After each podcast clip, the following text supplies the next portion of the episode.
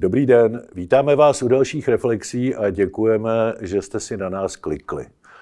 Jsme asi jediná země na světě, jejíž prezident nepoužívá telefon a jediná země na světě, jejíž premiér nepoužívá počítač. To ale oběma pánům nebrání v tom, aby se navzájem dohadovali o tom, zda je prezident odposloucháván a zda tomu premiér bránil nebo nebránil. O co se tady doopravdy hraje? A kdo z těchto dvou notorických lhářů více lže, to by asi mělo být tématem dnešních reflexí.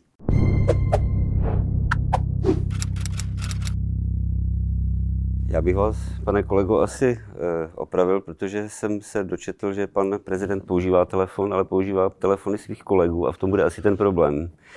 Eh, jestliže naráží eh, pan prezident na to, že je odposloucháván, tak pravděpodobně uvízli v nějakých odposleších, jestli, to nevíme, tak eh, jeho kolegové poradci, které já teda nepovažuji za poradce, ale za galerku normálně, takže mi to ani nějak, nějak by mě nepřekvapilo, kdyby uvízli v nějakých odposleších. Já myslím, že jste mě asi opravil správně. jako, já jsem měl říct, nemá telefon, ne, nepoužívá telefon, takže asi si občas půjčí telefon od nějakého svého spolupracovníka No a tam logicky uvízne v odposlechu, protože má kolem sebe takové lidi, jaké má.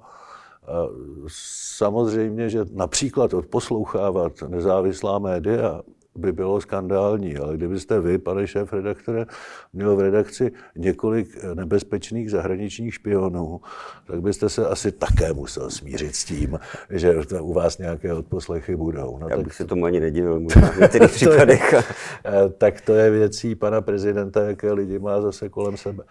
Tady jde, ale tady jde, ona ta, ona ta situace by byla samozřejmě komická úplně, totálně, kdyby, kdyby nešlo o dva nejvyšší ústavní činitele. Pan prezident se přiznal v rozhovoru pro, pro Blesk, se přiznal, že žádal pana premiéra, aby zastavil odposlechy, což ani prezident nemůže nařídit premiérovi, protože premiér to nemůže zařídit.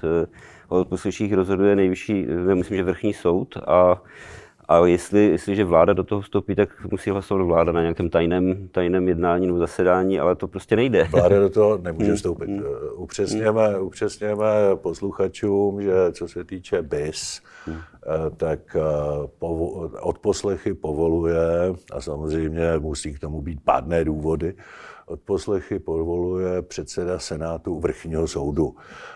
U policie a u celníků jsou to soudy nižšího stupně, ale ty brzdy a pojistky v našem systému jsou takové, že odposlechy moci výkonné povoluje moc soudní. To znamená, žádný premiér do toho nemůže vstoupit. E, takže pokud to e, pan premiér panu prezidentovi slíbil, a to já si skoro myslím, že mu to slíbil, tak si musel být současně dobře vědom, že s tím nemůže vůbec nic dělat, protože zaplať pámbu ještě do moci soudní pan premiér nemůže, na rozdíl třeba od policie od státního zastupitelství.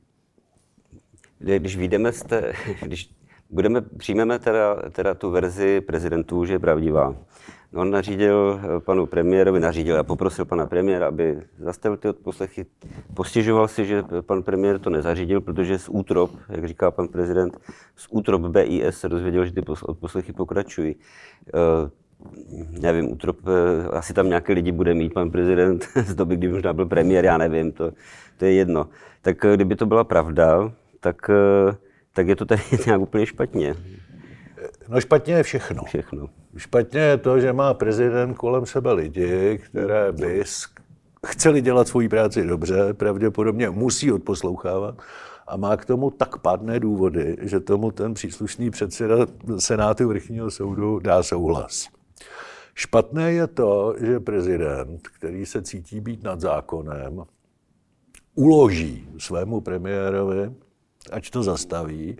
A já si tady myslím, že nelže Zeman, zcela výjimečně, že lže, že lze Babiš zcela standardně, který mu to asi slíbil a nebyl s tím schopen nic udělat, protože se s tím nic dělat nedá. Prezident se tím cítí pohoršen a veřejně obvinil premiéra z toho, že neporušil zákon. To je tak absurdní a ilustruje to situaci těchto dvou kumpánů, který nerespektují eh, ústavu, nerespektují pravidla, nerespektují nic, to jediné, co je zajímá, je jejich eh, osobní moc, technologie moci, zákon, nezákon. A v tomhle jediném si rozumí. Jinak si myslím, že oni jsou dva kohouti na jednom smetišti a že to jsou jenom kumpáni technologie moci. Nejsou to spojenci za nějakým cílem.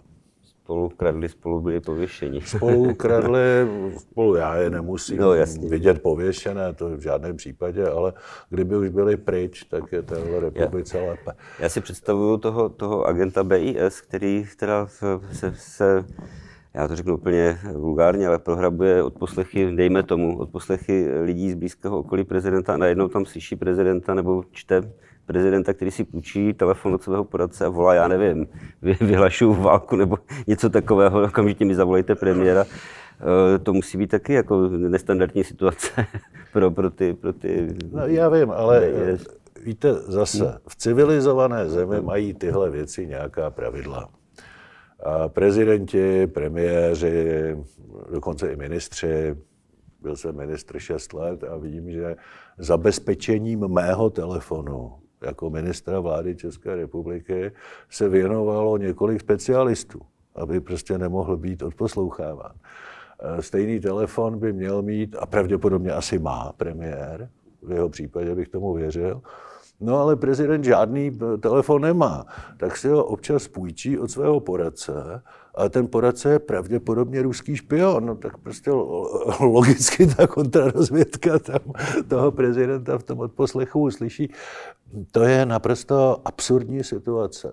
Znovu opakuje, absurdní je v tom, že se jedná o naše vlastně dva nejmocnější politiky v zemi kteří svojí spoluprací jsou schopni převálcovat všechno ostatní a chovají se tímhle způsobem.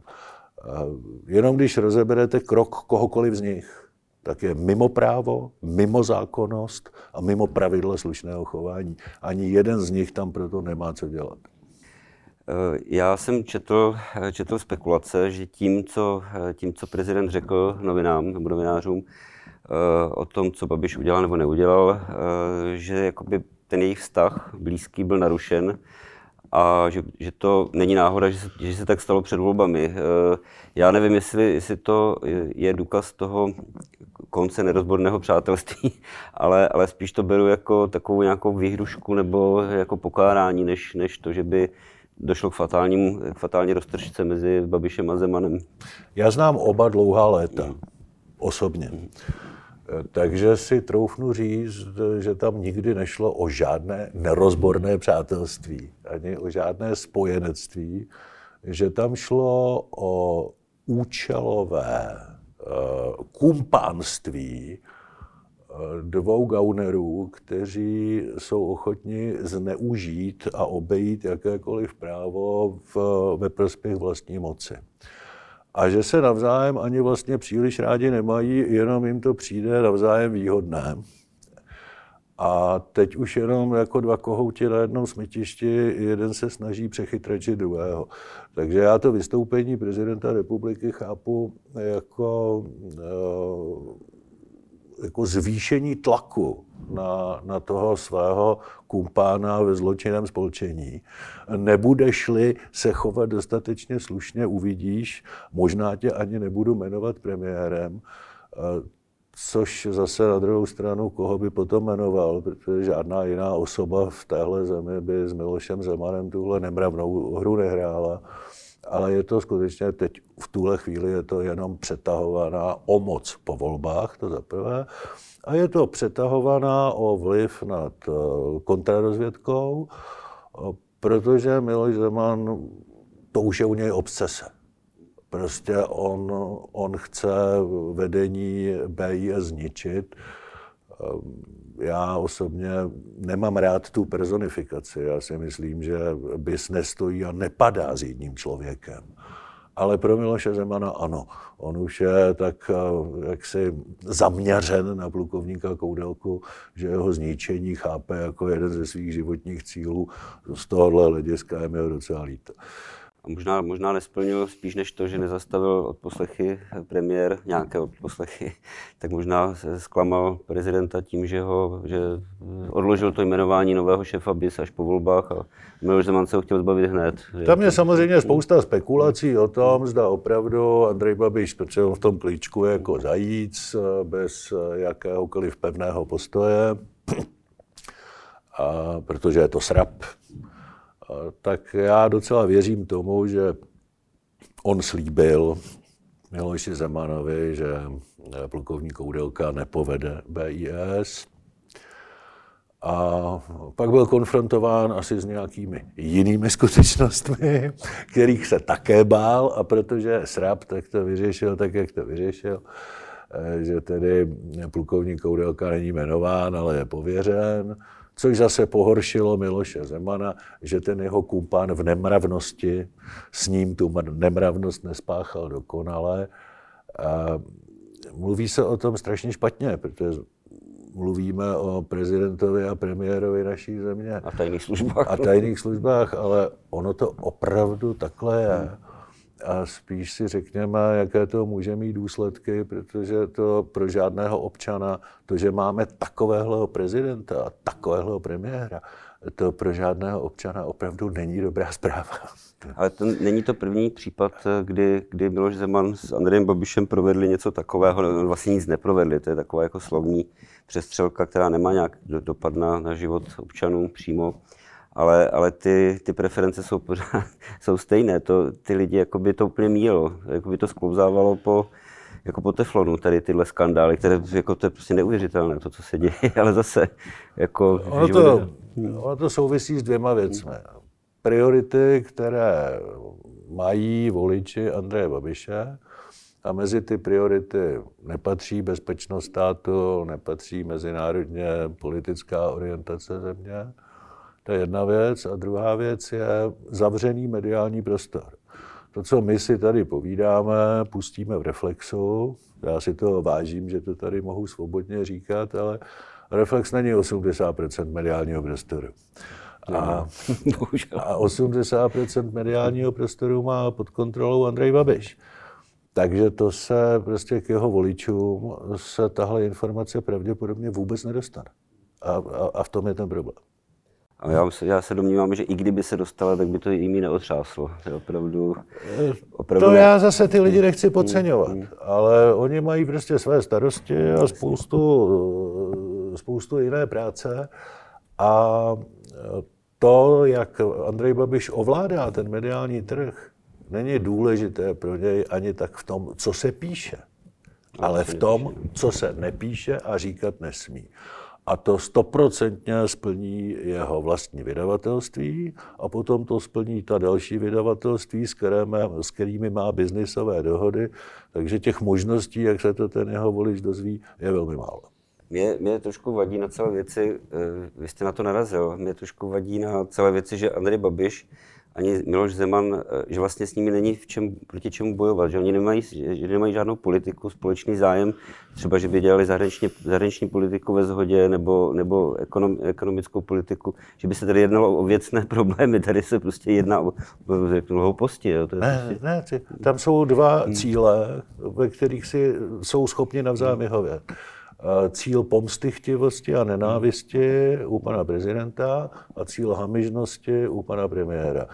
Žádná idea tam není a žádná vize pro Českou republiku tam také není, což je velmi špatná zpráva pro občana České republiky. No a touto špatnou zprávou to dneska zakončíme. Doufejme, že svět není jenom o špatných zprávách a budeme žít ten týden i příjemněji, než, než přemýšlením o tom, co se objevilo v odposleších. Eh, okolí Miloše Zemana a budeme se těšit na příště. Tak zase příště.